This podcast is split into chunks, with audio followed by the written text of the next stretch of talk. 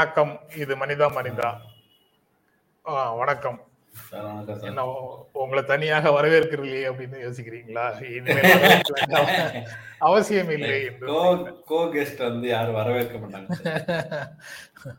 அதனால இந்த புதிய முயற்சிக்கு நன்றி அப்படின்னு சொல்லிட்டு முதல்ல செய்திகளுக்குள்ள போயிடலாம். புதிய முயற்சி உங்க ஐடியா தான். இனிமே வந்து செய்தியை வந்து வேற யாரையோட அலசுற வேற யாரு கூட சேர்ந்து அலசுறத விட ஐயன் கார்த்திகேயனுடைய அலசலாம்னு சாரு முடிவு பண்ணிருக்காரு தனியாக நீங்க தனியாக நீங்க போடுறதுக்கு பதிலா என் கூட சேர்ந்து போடுங்க. தனியாக நான் போடுறதுக்கு பதிலா உங்க கூட பேசிட்டு போடுறேன்.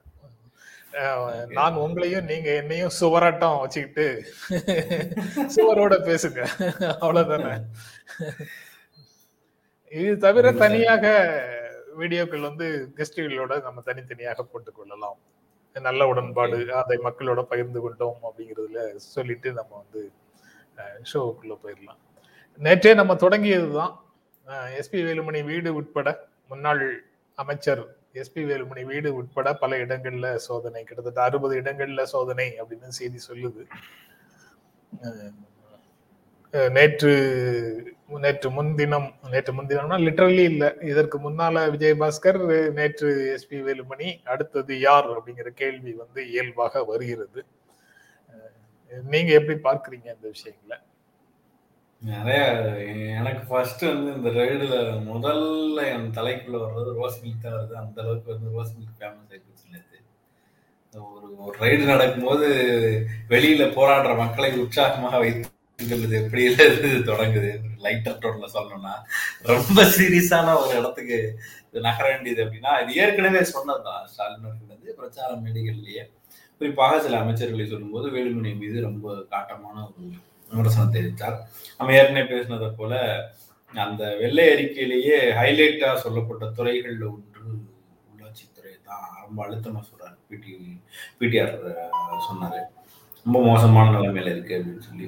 வெள்ளை அறிக்கை வெள்ளை அறிக்கை பற்றி கொள்ளும் அப்படின்னு நினைத்தார்கள். ஆனா பற்றி கொள்ளவில்லை அதனால ரெய்டு நடத்துறாங்க அப்படின்னு ஒரு கருத்தை சொல்றாங்களே அதிமுகவினர். அதை எப்படி பார்க்கறீங்க? வெள்ளை அறிக்கை அஹ், பத்திக்கிச்சா இல்லையோ? வேலுமணி வீட்டுல பத்திக்கிச்சு அப்படின்னு சொல்லி சொல்றாங்களா? தெரியல. ஆனா என்னன்னா வெள்ளை அறிக்கைன்றதுடைய காரணிகள் என்னென்னலாம் இருக்கலாம் அப்படின்னா நேற்று நான் அதை பற்றி நம்ம என்னோட வீடியோலையும் கூட அதை நான் பேசியிருந்தேன். எனக்கு எப்படி தோணுச்சுன்னா இது வந்து நேற்று நம்ம உங்களோட பேசும்போது சொன்ன வார்த்தை தான் யானை வரப்போது மணிவாசம் முன்னாடி வந்துருச்சு. அந்த மணிவசையின் பின்னால் இருக்கிற யானைகள் எதுவெல்லாம் இருக்குமோ அது வந்து ஒன்று இந்த அமைச்சர் மீதான ரைடு ரைடு நடக்கிறத வந்து எதுக்கு பண்றீங்க? அரசியல் காழ்ப்புணர்ச்சியான்னு கேட்டா இந்த அருக்கு பாரு பேப்பர் அப்படின்னு சொல்லி காட்டுற மாதிரியான ஒரு இதெல்லாம் பண்ணிருக்காங்க முறைகேடு நடந்திருக்கு அது அது இல்லைன்னு மறுக்கலாம்ல. அதிமுகவினர் அதில் காமிச்சிருக்க டேட்டாலாம் தப்புங்க. நீங்க தவறான விஷயத்த சொல்றீங்க அப்படின்னு சொல்லி சொன்னதாக தெரியல. அப்ப வெள்ளை அறிக்கையிலேயே அதுக்கான நான் கேட்கிற கேள்விக்கான பதில் வெள்ளை அறிக்கையில இருக்குன்னு சொல்றீங்க. இந்த வெள்ளை அறிக்கை வெள்ளை அறிக்கையை பாருங்கன்னா போக்குவரத்து துறை பிரச்சனைகளை பற்றி பேசியது வெள்ளை அறிக்கை. ஏற்கனவே அங்க ரைடு போயிடுச்சு. உள்ளாட்சித்துறை பத்தி பேசுது.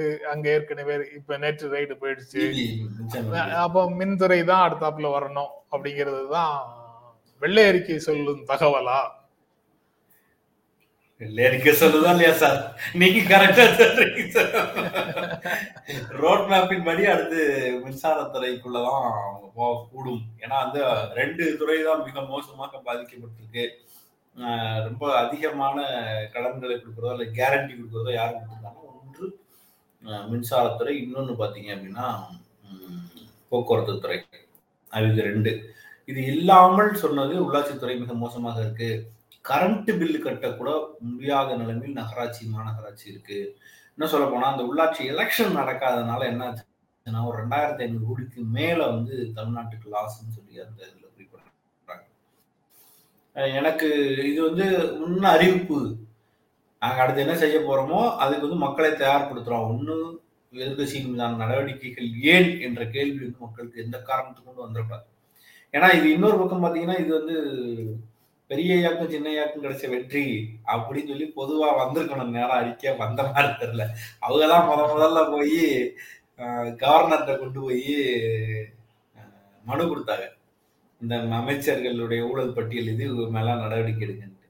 முறைப்படி அவங்க அதை கொண்டாடி இருக்கணும். பாவம் என் கூட்டணி மாறி இருந்தாலும் நேரம் கொண்டாடவும் முடியல சொல்லவும் முடியலன்ற மாதிரி நிலைமையில இருப்பாங்கன்னு நினைக்கிறேன்.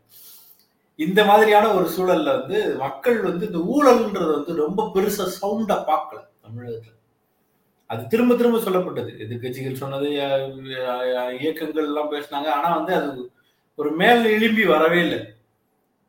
இது வந்து திமுகவுடைய ஊழலாக இருந்தபோது தமிழகம் அதிகமாக பேசியது. அது வந்து எதிர்கட்சிகளோட ஸ்ட்ராட்டஜியா இருக்கக்கூட செய்யலாம். அதை பேச வைப்பதற்கான தன்மையோடு அதை அணுகினதும் இது வந்து பேச வைக்கிறதுக்கான தன்மையோட அணுகப்படலை அப்படின்றதும் ஒரு விஷயம். இல்ல தேர்தல் பிரச்சாரத்தின் போது மு க ஸ்டாலின் பேசினாரு இதே விஷயங்கள. திமுக ஆட்சிக்கு அது கண்ணாட்டாச்சா ஐயோ வேலுமணி பெரிய ஊழல் அவர் ஒழிக அப்படின்னு சொல்லி தமிழ்நாடு முழுக்க ஒரு குரலாக அது மாறுச்சான்னு கேட்டா அது ரொம்ப குறைவு. அது வந்து நிறைய அமைச்சர்களை பத்தி பேசினார். பால்வளத்துறை அமைச்சர்ல இருந்து எல்லார பத்தியுமே முதல்வரும் பேசினாரு. அல்லது பிற கட்சிக்காரர்களும் பேசினாங்க. மக்கள் மத்தியில அந்த ஊழல்ங்கிறது வந்து ஃபேக்டரா மாறுச்சா அப்படின்னு ஒரு கேள்வி இருக்குல்ல. நீங்க ஊழலை ஊழலை பற்றி பேசுவவங்கள பேசுறவரை தான் எல்லாருமாக சேர்ந்து அஹ், துவையோ துவைன்னு துவைச்சிட்டீங்களே? மையமா நின்று அவர் அவர் ஒரு ஆட்சியில் பேசுவதும் மறு ஆட்சியில் பேசாம இருக்கிறதும் ஒண்ணு ஒரு பிரச்சனையும் இருக்கு. தேசிய அளவு பிரச்சனை தான் அது. அதுபோல ஊழல் ஒரு பிரச்சனையே இல்லை அது உலகளாவிய பிரச்சனை அப்படின்னு சொல்லி வேறு பிரச்சனைகள் இருக்கின்றன அப்படின்னு அவ்வப்போது இந்த கூட்டணியில இருக்கக்கூடியவர்களே கூட பேசினாங்க. ஊழல் என்று நீங்கள் சொல்வது வெறும் பொருளாதார ஊழல் மட்டும்தானா? நிதி தொடர்பான ஊழல் மட்டும்தானா? அப்படின்னு சொல்லி பேசிட்டே இருந்தாங்க. அதனால வந்து மக்கள் வந்து அந்த மாதிரி ஆர்குமெண்ட்ஸுக்கு கன்வின்ஸ் ஆயிட்டாங்க போல இருக்குது. அதனால எஸ்பி வேலுமணி ஊழலோ வேறு துறை ரொம்ப- அவர்களுக்கு பெரிதாக தோன்றாமல் போயிருக்கலாம். ரொம்ப ரொம்ப நல்ல அப்சர்வேஷன் சார் அந்த அளவுக்கு இந்த இந்த பிரச்சாரம் எடுபட்டதா அல்லது வந்து இந்த இந்த மாதிரியான பிரச்சாரங்களை சரியாக எடுக்கலையான்ற ரெண்டு கேள்விக்கு கொண்டு வந்து நிறுத்திருக்கீங்க இந்த நேரத்துல வந்து அடுத்து மக்களுக்கு வரியை தயார்படுத்துவது அந்த அ- அறப்போர் இயக்கம் அப்படின்னு ஒரு இயக்கம் வந்து தொடர்ந்து இது போன்ற விஷயங்களை முன்னெடுத்து கொண்டே வந்தது. முன்னெடுத்து கொண்டே வந்தது. அது அதனுடைய வீச்சு எந்த அளவுக்கு இருக்குமோ அந்த அளவுக்கு மட்டுமே தான் இந்த பிரச்சனைகளுக்கான முக்கியத்துவம் இருந்தது. பாட்டாளி மக்கள் கட்சி ஆளுநரிடம் மனு கொடுத்தாங்க. திராவிட முன்னேற்ற கழகம் பல இடங்கள்ல பேசினாங்க. ஆனா தொடர்ந்து நடவடிக்கைக்காக அரசை அரசிடம் கோரிக்கையாக முன் வச்சு இ- இது போன்ற விஷயங்களை தொடர்ந்து மக்களிடத்துல கொண்டு போவதற்கான முயற்சியை அந்த சிறிய. அமைப்பு வந்து முன்னெடுத்தது. அதற்கு லஞ்ச ஒழிப்புத்துறையே செயல்படல அதுக்கு ஒரு கூட்ட போடுங்கன்னு சொல்லி ரொம்ப கடும் நெருக்கடிகளுக்குள்ள அவங்க போனது திராவிட முன்னேற்ற கழகம் இது போன்று வரக்கூடிய எல்லா பிரச்சனைகளுக்கும் நாங்க ஆட்சிக்கு வந்ததற்கு பிறகு இதற்கான தீர்வு எடுக்கப்படும் அப்படின்ற மாதிரியே சொல்லிட்டாங்க. அதனுடைய எனக்கு தெரிஞ்சு தேர்தல் அறிக்கையில வந்து அவங்க சொல்லியிருந்தாங்க நினைக்கிறேன். வாக்குறுதி இல்ல தேர்தல் வாக்குறுதி இல்ல நாங்க இவர்கள் மீதெல்லாம் நடவடிக்கை எடுக்கணும்னு ஒரு சரத்து இருந்துச்சு. போன வாரம் பூரா அந்த எதிர்கட்சிகள் வந்துட்டு தேர்தல் வாக்குறுதியை நிறைவேற்றுங்கள் தேர்தல் வாக்குறுதியை நிறைவேற்றுங்கள் சொல்லிக்கிட்டே இருந்தாங்க. சரி இதுவும் இருக்கு நிறைவேற்றிட்டாங்களா என்னன்னு தெரியல. படிப்படியாக அப்படின்னு சொன்னது இதுதான் போல இருக்கு. வெள்ளை அறிக்கை. வெள்ளை அறிக்கைக்கு பிறகும் அதே கேள்விகளை கேட்டுக்கிட்டே தான் இருக்கிறாங்க. நீங்க வந்து எப்போது தேர்தல் அறிக்கையை நிறைவேற்றுவீர்கள்? தேர்தல் அறிக்கையில சொல்லப்பட்ட அனைத்து விஷயங்களையும் எப்ப நிறைவேற்றுவீர்கள் அப்படின்னு கேட்டுக்கிட்டே தான் இருக்கிறாங்க. தேர்தல் அறிக்கை என்பது காலி. சொல்லுவாங்க. கஜானா காலி மட்டும் இல்ல கடன். கருவூலமும் காலி. கருவூலமும் காலின்னு சொல்லுவாங்க. கருவூலமும் காலி கஜானாவும் காலி அப்படின்னு சொல்லுவாங்க. அதாவது கஜானால கடன் வாங்கி வச்சு அதுவும் காலியா இருக்கு கஜானால இருக்கிறது காலியான பரவாயில்ல. வெளியில இருந்து வாங்கிட்டு வந்து வாங்கிட்டு வந்து காலியா இருக்கு இது ரொம்ப மோசமான வச்சுட்டு போயிருக்காங்கன்னு சொல்றீங்கல்ல? அப்போ அதையே கணக்குல எடுத்துக்க மாட்டேங்கிறீங்க? என்ன சார்? எல்லாத்தையும் எடுத்துட்டு போகல ஏதோ ஒன்றை வச்சுட்டு போயிருக்காங்கல்ல? கடமையா?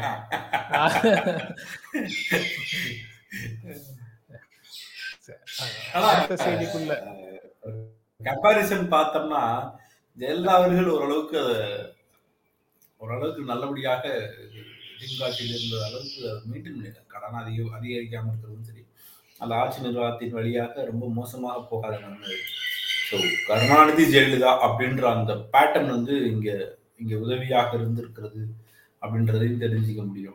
எடப்பாடி ரொம்ப பள்ளத்தில் போனதாக அந்த ஸ்டாட்டிஸ்டிக்ஸ் படி தெரியுது. அதாவது அவ- அவங்க வந்து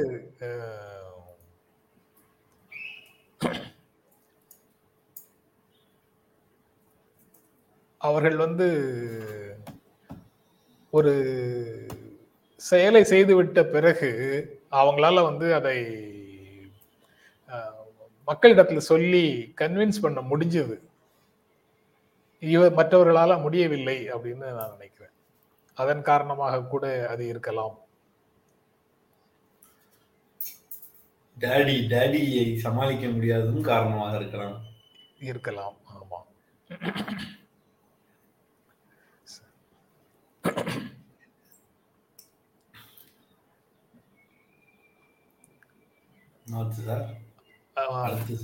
ஒரு தவறு நடந்து விட்டது அதை சரி செய்து. சரி தொடர்ந்து பேசலாம் இல்ல திரும்ப ஒரு தடவை வேலுமணி பற்றி பேசிடுவோமா ரெண்டாவது செய்தி என்னன்னு தேடுறீங்களா ரெண்டாவது இல்ல ரெண்டாவது செய்தி என்னன்னு தேடிட்டேன் பிரதமர் மோடி மட்டுமே. பதில் சொல்ல முடியும் அப்படின்னு சிதம்பரம் சொல்றாரு. அதாவது பாதுகாப்பு துறையிலிருந்து ரொம்ப தெளிவாக சொல்லிட்டாங்க. நாங்க யாரும் பணம் கொடுத்து பெகாசஸ வாங்கல அப்படின்னு பாதுகாப்புத்துறை சார்பாக சொல்லிட்டாங்க.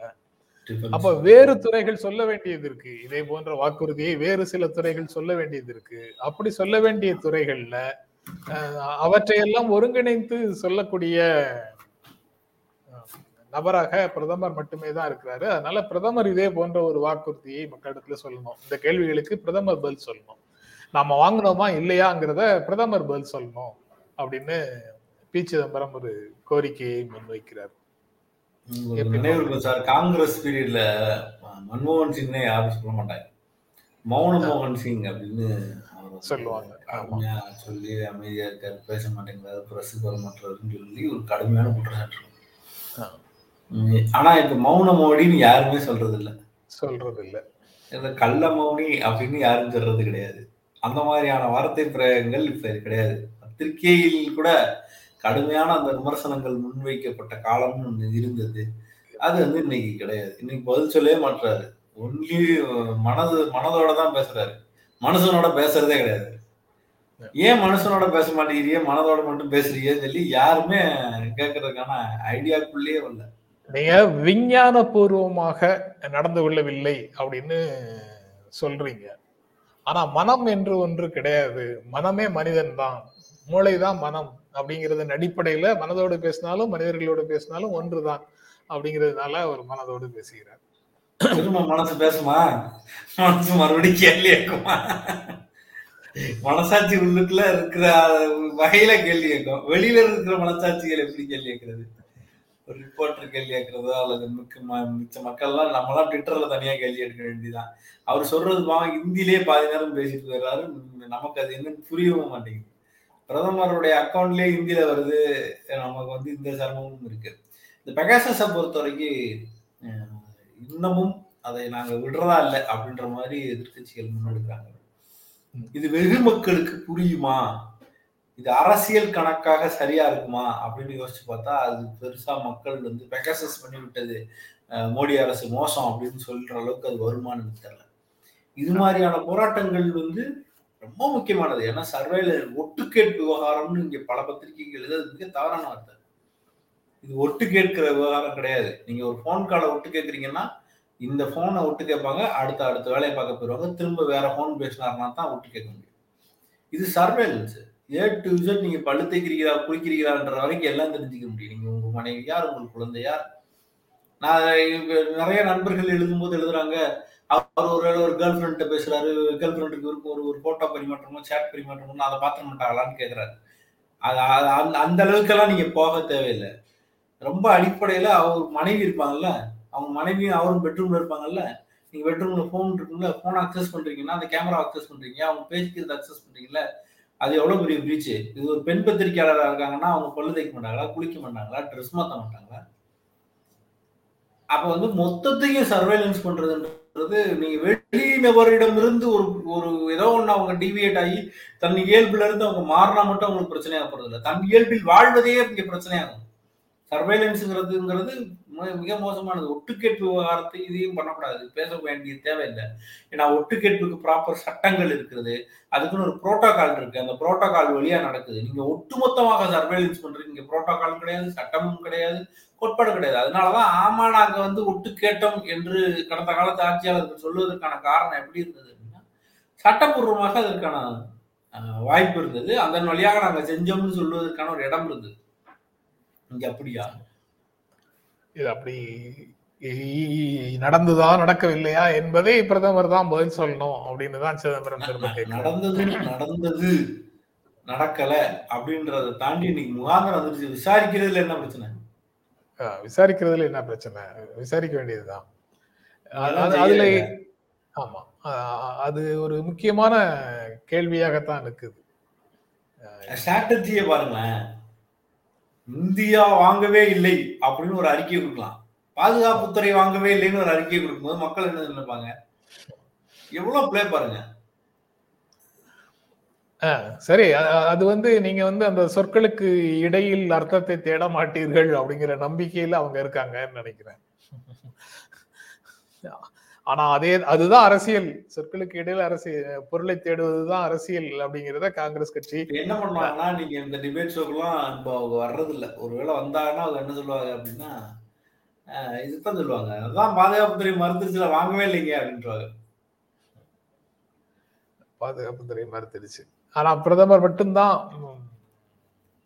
அதாவது பாதுகாப்பு அமைச்சகத்துல இந்த கருத்து சொல்லியிருக்காங்கல்ல இது சரியானதாக இருக்கும் பட்சத்துல மீதமுள்ள மேலும் சில துறைகளின் சில துறைகளின் மீது எழுப்பப்படும் சந்தேகங்களுக்கு அனைத்து அமைச்சகங்கள் மற்றும் துறைகள் சார்பில் பிரதமர் மோடி மட்டுமே பதிலளிக்க முடியும்.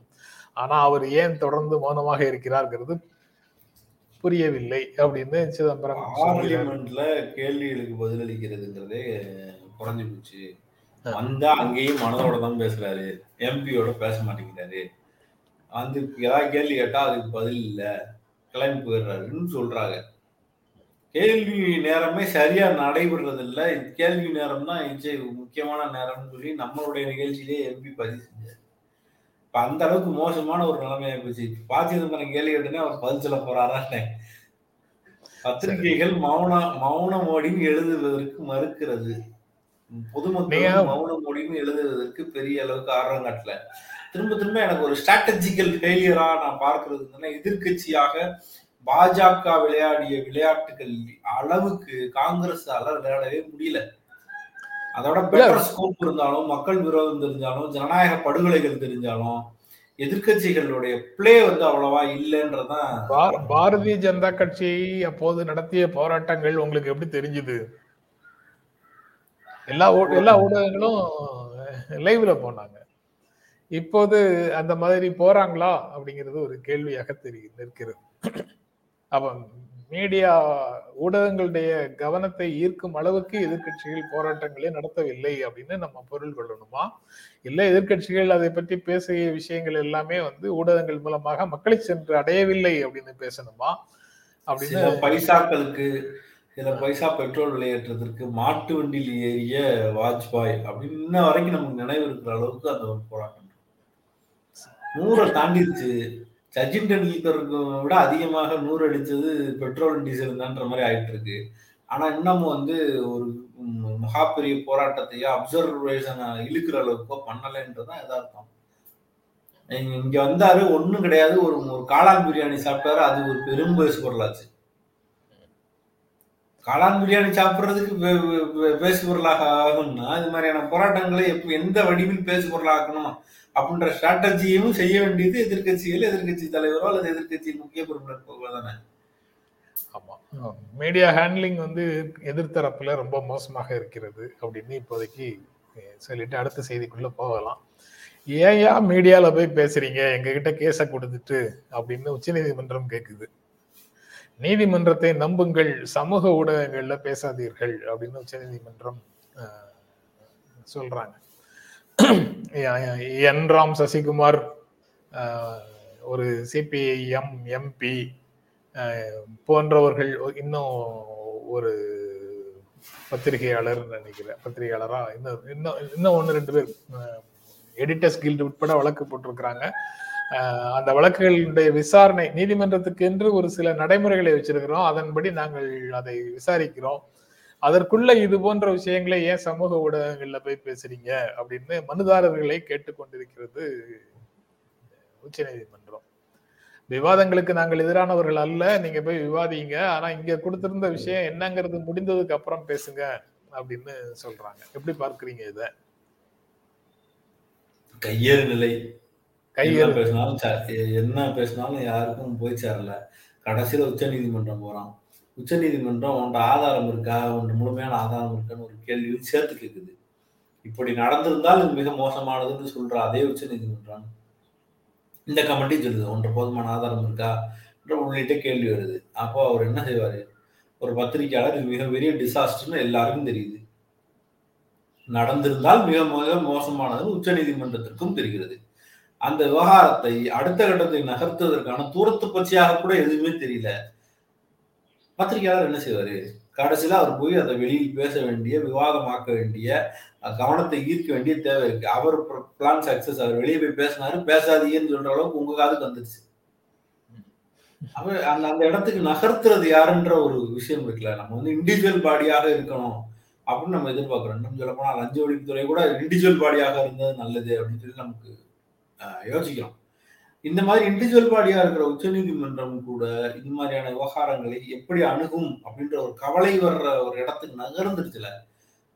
அது இந்த டெமோக்ரஸியை பாதுகாப்பதற்கான ஒரு முன்முயற்சியாக எல்லாரும் போராடிக்கிட்டு இருக்காங்க. எல்லாருடைய போராட்டத்திலும் பத்திரிகையாளர் இப்ப நீங்க கொஞ்ச நேரத்துக்கு முன்னாடி சொன்னது வகையில பார்த்தாலும் கூட பத்திரிகைகளை வந்து எந்த அளவுக்கு செயல்பட விடுகிறார்கள் அவர்களுடைய சுதந்திரம் எந்த அளவுக்கு இருக்கு கேள்வி கேட்கறதுக்கான முழுமையான ஒரு இடத்துல அவங்களால நடந்துக்க முடியுமா அல்லது விவசாயிகள் போராட்டம் நடந்துச்சுன்னா அந்த பக்கமே போகக்கூடாதுன்னு முள்வெளியில விவசாயிகளையும் போட்டுட்டு நம்மளையும் போகக்கூடாதுன்னு சொல்லி தடுக்கிற நிலைமையில தான் இங்க எனக்கு இருக்கா? ஏகப்பட்ட கேள்வி இருக்கு. இதுக்கு இடையில தான் ஒரு கேள்வி இருக்கிறாரு. இதுக்கு இடையில தான் வழக்கு போடுறாங்க. அப்புறம் நீங்க அந்த அந்த வழக்கு ஒரு ப்ராக்ரஸிவா இருக்குமா இல்லையான்ற ஒரு சந்தேகத்தின் வழியாகவும் அச்சத்தின் வழியாகவும் அவங்க பேசுறதுக்காக இருக்கணும்ல. இப்ப நீங்க வழக்கு போடுறதே பேச வைப்பதற்காக தான் விசாரணையை கொண்டு வருவதற்காக தான் அந்த வழக்கு என்னாகும்ன்ற கவலையிலேயே இருக்கிறவர் பேசவே கூடாதுன்ற இடத்துல வந்துட்டா. நான் ஏற்கனவே கத்திக்கிட்டாது இருந்திருப்பேன் அதையும் கெட்டு போன மாதிரியே இருக்குல்ல அடுத்த செய்தி இந்தியால வறுமையின் பிடியில இருபத்தி ஏழு கோடி பேர் அப்படிங்கிற செய்தி. இருபத்தி ஒரு சதவீதம் வறுமையில இருக்கிறதாக அந்த செய்தி சொல்லுது. அதாவது சுரேஷ் டெண்டுல்கர் குழு வகுத்தளித்த வழிமுறையின்படி வறுமை தொடர்பாக நடத்தப்பட்ட கணக்கெடுப்பு நடத்து கணக்கெடுப்புல ரெண்டாயிரத்தி பதினொன்னு பன்னெண்டுல இந்தியால இருபத்தி ஏழு கோடி பேர். பதினொன்னு பன்னெண்டுல ரெண்டாயிரத்துல இருபத்தி ஏழு கோடி பேர் இருக்காங்க வறுமை கோட்டுக்கு கீழே. அப்போது இப்போ வந்து அது கூடியிருக்குமா குறைஞ்சிருக்குமா அப்படிங்கிறது மிகப்பெரிய கேள்விதான். நீங்க அந்த செய்தியை எப்படி பார்க்குறீங்க? இது ஏற்கனவே உங்களுக்கு தெரியாத ஒண்ணும் கிடையாது சார். ஏற்கனவே வந்து ஒரு இருபது ரூபாயோ முப்பது ரூபாயோ தான் வறுமை கீட்டுக்கு கோட்டுக்கு கீழே இருக்கிறவங்க அப்படின்னு சொல்லிட்டாங்க. இதை வந்து ரெண்டு விதமா பார்க்கலாம். அப்போ உண்மையான வறுமை கோடு அப்படின்னு நம்ம சொல்ல போகிற ஒரு நம்பர் வந்து ஒரு நாள் வருமானம் இருபத்தேழு ரூபா அந்த மாதிரி இருந்தாதான் அது வறுமை கோட்டுக்கு கீழே வருது அந்த மாதிரி சொன்னாங்க. எனக்கு எக்ஸாக்ட் நம்பர் தெரியல. டெண்டுல்கர். கமிட்டி டெண்டுல்கர் டெண்டுல்கர் கமிட்டி என்ன சொல்லியிருக்கு அப்படிங்கிறத திரும்பவும் நினைவுபடுத்தணும். இப்போ இப்போ இப்போ வந்து அந்த இருபத்தி ஏழோ முப்பது ரூபாயோ அப்படின்னு சொன்னா அந்த முப்பது ரூபா கூட இல்லாத இருபத்தோ இருபத்தி ஏழு கோடி பேர் இந்தியாவில் இருக்கிறார்கள்னா அது வந்து டிசாஸ்டர் அது வந்து மிகப்பெரிய டிசாஸ்டர் நம்ம வந்து இருபத்தி ஏழு கோடி பேர் வந்து அந்த வெறும் ஒரு இருபத்தி ஏழு ரூபா முப்பது ரூபா கூட சம்பாதிக்க முடியாத சூழ்நிலை இருக்கிறார்கள்னா அது உலகமாக கொடுமை. அந்த கொடுமையில இந்தியா இருக்குன்னு ஒன்று பார்க்கலாம். அப்ப இதை நீங்க கொஞ்சம் ஸ்ட்ரெச் பண்ணி இன்னமும் வந்து ஒரு ஒரு நூறு ரூபான்னு கொண்டு வருவீங்க அல்லது வந்து ஒரு ஐம்பது ரூபான்னு கொண்டு வரீங்க வைங்களேன். நீங்க நூறு ரூபா கூட கொண்டு வரணும். ஐம்பது ரூபான்னு கொண்டு வரீங்கன்னு வைங்க. இந்த ஐம்பது ரூபாய்னு கொண்டு வந்தீங்கன்னா ஐம்பது ரூபாய்க்குள்ள எவ்வளவு பேர் வருவாங்க. எத்தனை கோடி பேர் வருவாங்க? அப்ப எத்தனை கோடி பேர் மால் நியூட்ரிஷனால பாதிக்கப்பட்டிருக்காங்க? இன்னைக்கு பாவர்ட்டி இண்டெக்ஸ் இங்க என்னவா இருக்கு? ஹங்கர் இண்டெக்ஸ் இங்க என்னவாக இருக்கு? அப்படின்ற கேள்வி எல்லாம் புரிஞ்சுக்கிட்டே போகுது. அதுல ஒரு பணக்காரர்கள் வந்து அதே நீங்க சொன்ன அந்த ரிப்போர்ட்லயே பாத்தீங்க அப்படின்னா பணக்காரர்கள் நூறு கோடிக்கு மேல இருக்கு வருமானம்னு காட்டுறவங்க வந்து இந்தியாவில் வெறும் நூத்தி முப்பத்தாறு நூத்தி முப்பத்தாறு பேர் தான் இருக்காங்க. அப்படித்தான் அவங்க வந்து காட்டிட்டாங்கன்றாங்க ரெண்டு தான் ரெண்டே ரெண்டு தான் இருக்கணும். அது நூறுக்கு மேல இருந்துச்சுன்னு சொல்லி சந்தோஷப்படுறத விட்டுட்டு அது ஒரு ரிப்போர்ட் அவர் எழுதியிருக்காரு அது அதுல என்ன சொல்றாங்க? போன வருஷத்தை விட இந்த வருஷம் குறைஞ்சிருக்காங்க அப்படின்னு சொல்றாங்க. என்ன குறைஞ்சிருக்குது அப்படின்னு பார்த்தா ஒரு எண்ணிக்கை குறைஞ்சிருக்குது. ரொம்ப வருத்தமான விஷயம் பாருங்க. ரெண்டாயிரத்தி பத்தொன்பது ரெண்டாயிரத்தி இருபதுல வந்து நூறு கோடிக்கு மேல நூத்தி நாற்பத்தோரு பேர் வரும் வருமான வரி கணக்கு கணக்கு தாக்கல் செஞ்சிருந்தாங்க. ரெண்டாயிரத்தி இருபது இருபத்தி ஒண்ணுல நூத்தி முப்பத்தாறு பேர் தாக்கல் செய்திருக்கிறாங்க. பதினெட்டு பத்தொன்பதுல எழுபத்தி ஏழு பேர் தான் காட்டியிருந்தாங்க. அதாவது பதினெட்டு பத்தொன்பதுல இருந்து ரெண்டாயிரத்தி பத்தொன்பது இருபது. பத்தொன்பது இருபதுல நூத்தி நாற்பத்தி ஒன்றாக உயர்ந்திருக்குது. Double the double the rate வந்திருக்குது. நூத்தி நாற்பத்தி இருந்து அதுக்கு அடுத்த வருஷம் வந்து நூத்தி முப்பத்தாறு பேர் ஐந்து பேர் குறைஞ்சிருக்கிறாங்க. அது வந்து நூறு கோடிக்கு மேல் வருமானம் உள்ளோர் எண்ணிக்கை குறைந்தது அப்படின்னு நமக்கு தலைப்பு வைக்கும் அளவுக்கு அது முக்கியமானதாக இருக்கிறது. எண்ணிக்கை நீங்க வச்சுதான் தலைப்பா இருந்திருக்கணும் ஆஹ் இதுதானே தலைப்பா இருந்திருக்கணும். இருபத்தி ஏழு கோடி பேர் வறுமையில இருக்கான்றதான் தலைப்பா இருக்கணும் ஐயோ நூறு கோடி பேருக்கு மேல சம்பாதிக்கிறவன் குறைஞ்சிட்டான் பாருன்னு தலைப்பு வருது வருது. அப்படி என்றால் என்ன அர்த்தம்? ரொம்ப ரொம்ப கவலை பத்திரிகைகளின் கவலை என்னவாக இருக்கிறது? அதுதான் அர்த்தம். நீங்க கொடுமை என்னன்னு பார்த்தோம் அப்படின்னா நம்ம திரும்ப திரும்ப பணக்காரர்கள் மீது இருக்கிற அக்கறை வந்து ஏழைகள் மீது பேனால கூட காட்ட மாட்டோம் அப்படின்ற ஒரு அச்சம் தான் இருக்குது.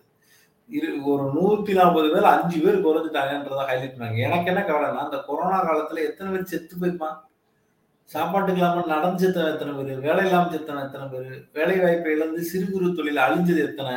அவை பற்றி எல்லாம் எங்களிடம் எந்த கணக்கும் இல்லை அப்படின்னு சொல்லிட்டாங்கன்னா கடல்லே இல்லையா பண்ற மாதிரி? கணக்கு எடுத்தா தானே அதெல்லாம் கேட்பீங்க நாங்க கணக்கே எடுக்க மாட்டோம்ன்ற மாதிரி இருக்குது சார் எனக்கு தெரிஞ்சு சார் எனக்கு தெரிஞ்சு சென்னையில பல நண்பர்கள் தன் கனவாக வச்சிருந்த கட்டடங்களை வாடகை கட்ட முடியாம அதெல்லாம் வந்து விட்டுட்டு போனாங்க. எனக்கு அது வந்து மிக மோசமான ஒரு ஒரு அச்சுறுத்தும் கனவை போல இருந்துகிட்டே இருக்கு. ஏன்னா ஒரு ஒரு ஒரு கட்டடத்தை வாடகைக்கு எடுக்கிறது அதுக்கு ஒரு அட்வான்ஸ் கொடுக்குறது அந்த கட்டடத்துல பாத்தீங்கன்னா அந்த லைட் எல்லாம் தயாரிப்பாங்க அந்த லைட் செலவு மட்டும் ஐம்பதாயிரம் ஒரு லட்சம் இருக்கும். இந்த ஐம்பதாயிரம் ஒரு லட்சம் செலவு பண்ணி வச்ச லைட் கீழே போறத பார்க்கும்போது கூட எனக்கு பயமா இருக்கு. எனக்கு அதெல்லாம் ஒரு பெரிய பணமாவே நான் இன்னைக்கும் இந்த நிமிஷமா எனக்கு அது மிகப்பெரிய பணம்.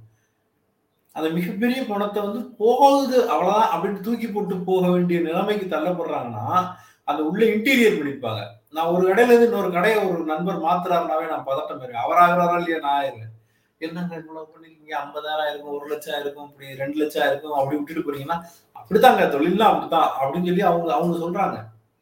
ஆனா ஒரு இடத்துல இருந்து இன்னொரு இடத்துக்கு கடை மாற்றும் போது இப்படி இப்படி ஆகிற டேமேஜே வந்து ரொம்ப பெருசு.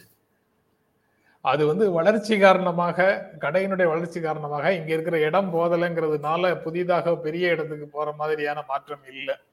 இந்த இந்த பிரிமிசஸ்க்கு வாடகை கொடுக்க முடியாம சின்ன இடங்களுக்கு மாறி போவதாக இருக்குது. மூடிட்டாங்க சார். நிறைய பேர் கடையை மூட்டாங்க இப்ப நான் சமீபமா நான் சென்னை வரும்போது எல்லாம் நான் பார்க்கிற அதிகமான போர்டு வந்து டூலெட் போர்டா இருக்கு. சென்னையில் வீதியில் வீடு தேடி அலைஞ்சு ஒரு ஐநூறு குறைப்பாங்கலாம் ஆயிரம் குறைப்பாங்களான்னு கெஞ்சி கூத்தாடிட்ட காலத்து எனக்கு தெரிந்த பலர் வந்து வீடுகளை வந்து மொத்த மொத்தமாக எல்லாரும் காலி செஞ்சுட்டு இப்ப வாடகை விட்டுக்கிட்டு இருந்தவங்க ஏழையாயிட்டாங்க வாடகைக்கு விட்டுக்கிட்டு இருந்தவங்க மாதம் எனக்கு ஒரு ஐம்பது அறுபதாயிரம் வரும்னு சாலிடா நம்பி அதை கமிட்மெண்ட் வச்சு நகர்ந்தவர்கள் இஎம்ஐ மாதிரியான விஷயங்கள் நகர்ந்தவங்க எல்லா வீடுகளும் எம்டி ஆளே கிடையாது. அப்படியே ரிவர்ஸ் சூழ்நிலையாக இன்னைக்கு மாறிடுச்சு. சரி. ரொம்ப தனி தனியாக ரொம்ப அதிகமாக பேச வேண்டிய சப்ஜெக்டாக அது மாறிட்டு இருக்குது. கண்டிப்பாக பேசணும். அடுத்தது ஏடிஎம்ல பணம் இல்லாவிட்டால் வங்கிகளுக்கு அபராதம். அக்டோபர் ஒன்னாம் தேதியிலிருந்து இந்த நடைமுறை அப்படின்னு ரிசர்வ் வங்கி எச்சரிக்குது. இது ஒரு ரெண்டாயிரத்தி பதினாறு நவம்பர் எட்டுக்கு பிறகு ஏடிஎம்கள் வந்து திடீர் திடீர் என்று காலியா போச்சு. அது வரைக்கும் ஓரளவுக்கு வந்து ஏடிஎம்கள்ல பணம் இருந்தது. அதற்கு பிறகு ஏடிஎம்கள்ல பணம் அப்படிங்கிறது ரொம்ப ரொம்ப அரிதாக போச்சு. ஏன்னா புதிதாக வந்த ரூபாய் நோட்டுகளை வைப்பதற்கு உண்டான ட்ரே அரேஞ்ச்மெண்ட்ல இருந்து பல்வேறு விஷயங்களை மாற்றுகிறோம் மாற்றுகிறோம்னு சொன்னாங்க. அதுல வந்த வரைக்கும் மாத்தினாங்க. மீதி எல்லாத்தையும் ஏடிஎம் க்ளோஸ் பண்ணாங்க. அதுக்கப்புறம் ஏடிஎம்ல இல்லாமல் இருந்தது என்றால் இப்போ ஃபைன் அப்படின்னு ரிசர்வ் பேங்க் சொல்லுது. எப்படி பார்க்க ரெண்டாயிரம் நோட்டை பாத்தீங்களா சார். முன்னால பார்த்ததா? அது கடந்த காலம்னு சொல்றீங்களா? ஏன், ரெண்டாயிரம் வந்து இப்ப வந்து பெரிய மேட்டராகவே மாறிடுச்சு.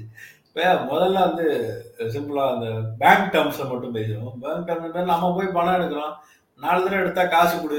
ஆறாவது தடவை எடுத்தேன்னா இன்னும் கொஞ்சம் காசு கொடுன்னு கேட்கறாங்க அப்புறம் பேங்க்ல போய் நம்ம பணம் எடுப்பதற்கெல்லாம் வருட இறுதியில அந்த ஒரு அமௌண்ட்டையும் பிடிச்சிக்கிறாங்க அப்ப நான் அதை பயன்படுத்தி கொள்வதற்கு என்னிடம் காசு வாங்குறேன் அப்ப நான் போறேன் என்கிட்ட உன் ஏடிஎம்ல காசு இல்ல. அப்படி எனக்கு காசு வரணும்ல நான் அலைஞ்சிருக்கேன்ல ரெண்டு கிலோமீட்டர் வந்திருப்பேன். அவசரத்துக்கு காசு எடுக்கணும்னு வச்சிருப்பேன் என் காசை நான் எடுக்கிறதுக்கு நீ அரேஞ்ச்மெண்ட் பண்ணிருக்க. நான் பாட்டுக்கு வந்து பேங்க்குள்ள வந்து எடுத்துட்டு இருந்தேன். இல்ல நான் பாட்டுக்கு காசை வீட்டுல தான் வச்சிருந்தேன். சும்மா இருந்தவன் வந்து நீ பேங்க்ல போடு. எதா இருந்தாலும் பேங்க்குக்கு எடுத்துடலாம்னு சொன்னீங்க. அதுக்கு ஒரே நாள்ல எல்லாத்தையும் செல்லாதுன்னு சொல்லி மிச்சம் பேங்க் தான் முக்கியம். அப்படின்னு சொன்னீங்க. இப்போ நான் அவசரத்துக்கு காசு எடுக்க வந்தா நீங்க காசு தர மாட்டேங்கிறீங்க. அப்போ வந்து நீங்க என்ன செய்யணும் நீங்க வந்து எ- என்னிடம் இருந்து பணம் வாங்குறீங்க சர்வீஸ் பண்றீங்க. என் பணத்தை நீங்க ஹோல்ட் பண்றீங்க அதுல வட்டிக்கு வாங்குறீங்க. வட்டி கொடுப்பீங்க என்னமோ ஒன்று பண்ணுவீங்க அதை இன்வெஸ்ட் பண்ணுவீங்க ஷேர்ல போடுவீங்க என்னமோ ஒன்று பண்ணுவீங்க. அது எனக்குலாம் தெரியவே வேண்டாம்னு வச்சுங்க எனக்கு தெரில நான் ஒரு லே லேமான்னு வச்சுங்க மொத்த மொத்தமா உங்க வேல்யூவை காட்டி அதன் மூலமாக ஷேர் உங்களுக்கு அதிகமாகுது ஏதோ ஒரு வகையில நான் போடுற பத்தாயிரமோ ஐயாயிரமோ உங்களுக்கு வந்து ஒரு லாபத்தை தருது. என் காசை நான் எடுக்க வரும்போது நீங்க என்னை போட்டு குடும்பப்படுத்துறீங்க பேங்க்குள்ள போனா என்ன திட்ட வேலை செய்றீங்க. சார் வேற எதெல்லாம் தோணும். நம்ம ஒரு முன்னாள் பேங்க் எம்ப்ளாயி சுத்தி காட்டானே இத்தனையும் தாண்டி இருக்கும்போது இந்த ஃபைன் வசூலிச்சுட்டு நீங்க மட்டும் காசு தரலைன்னா நீங்க காசு இல்லைன்னு சொன்னா அது உங்களுக்கு மேல ஒரு பிரச்சனையா இருக்கணும்ன்றதே நீங்க மறந்துடுறதுங்கிறது சிக்கல். சட்டம் என்பது ரெண்டு பக்கமா இருக்கணும். ட்ரெயினில் போகிறோம் பஸ்ஸில் போகிறோம் டிக்கெட் எடுக்கலைன்னா அவர் முடிச்சு கழுத்தாமட்டில அடிச்சுட்டு போகிறோம் ட்ரெயின் லேட் ஆகுறது யார் பொறுப்பேற்றுக்கிறது எனக்கு வந்து நீங்கள் ஒரு ட்ரெயினை வந்து நீங்கள் ஒரு நாள் கேன்சல் பண்ணிடுங்க ஃப்ளைட்டை கேன்சல் பண்ணிடுங்க அல்லது வந்து பஸ்ஸை கேன்சல் பண்ணிடுங்க அதனால் என்னுடைய ட்ராவல் டிலே ஆகுது. ஒரு நாளோ ரெண்டு நாளோ ட்ராவலை வந்து நீங்கள் வந்து இல்லை ஒரு மணி நேரமோ ரெண்டு மணி நேரமோ நான் ஒரு இடத்துக்கு போகிறதுக்கு லேட் ஆயிடுது அங்க போய் எனக்காக டேமேஜ் யார் கொடுத்துருது இது மாதிரியான கேள்வியெல்லாம் அடுத்தடுத்து கன்சியூமர் வழியாக கேட்டுட்டே இருக்கலாம்.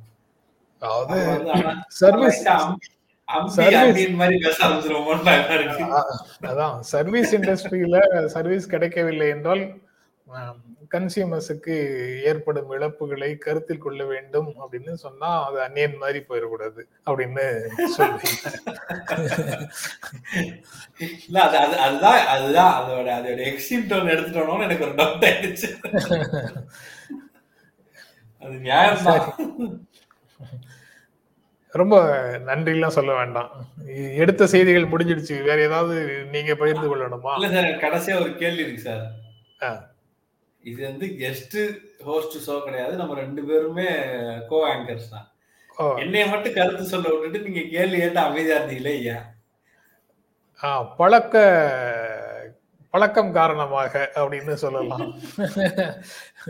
அல்லது அது அது தொடர்பாக முதல்ல ஒரு கேள்வி கேட்டுட்டு அப்படின்னு சொல்லலாம். இல்ல நாளைக்கு வந்து இத வந்து ஒரு வடிவத்துக்குள்ள டிவைஸ் பண்ணலாம். ஒரு கேள்வி நீங்க கேளுங்க ஒரு கேள்வி நான் கேட்கிறேன். டிவைஸுக்குள்ள ஒரு- வடிவத்துக்குள்ள வடிவமைக்கலாம். எப்படி வேணாலும் செய்யலாம். இது ஒருவேளை பழக்கம் காரணமாக அல்லது முதல்ல வணக்கம் சொல்லி தொடங்குனது நாங்கிறதுனால நான் அப்படியே பண்ணிட்டேனா அதுவும் தெரியல. நாளைக்கு நீங்க வணக்கம் சொல்லி தொடங்க மக்களுக்கு வணக்கம் சொல்றது யாரோ அவர்தான் ஆங்கர் அப்படின்னு வச்சுக்குவோம் எப்படினாலும் சரி. செட் ஆயிருக்கு. பார்க்கலாம். நாளை காலையில. பார்க்கலாம். இந்த நிகழ்ச்சியை நேரலையில பார்த்துட்டு இருக்கிற நண்பர்களே உங்களுக்கும் எங்கள் இருவரின் அன்பும் வணக்கமும் மீண்டும் சந்திப்போம் நன்றி வணக்கம் எங்களுடைய வீடியோ உங்களை நேரடியாக வந்து சேரணும்னா ஜென்ரா மீடியாவை சப்ஸ்கிரைப் பண்ணுங்க இது குறித்த அப்டேட்ஸ் உங்களை வந்து சேர்வதற்கு பெல் ஐக்கானை கிளிக் பண்ணுங்க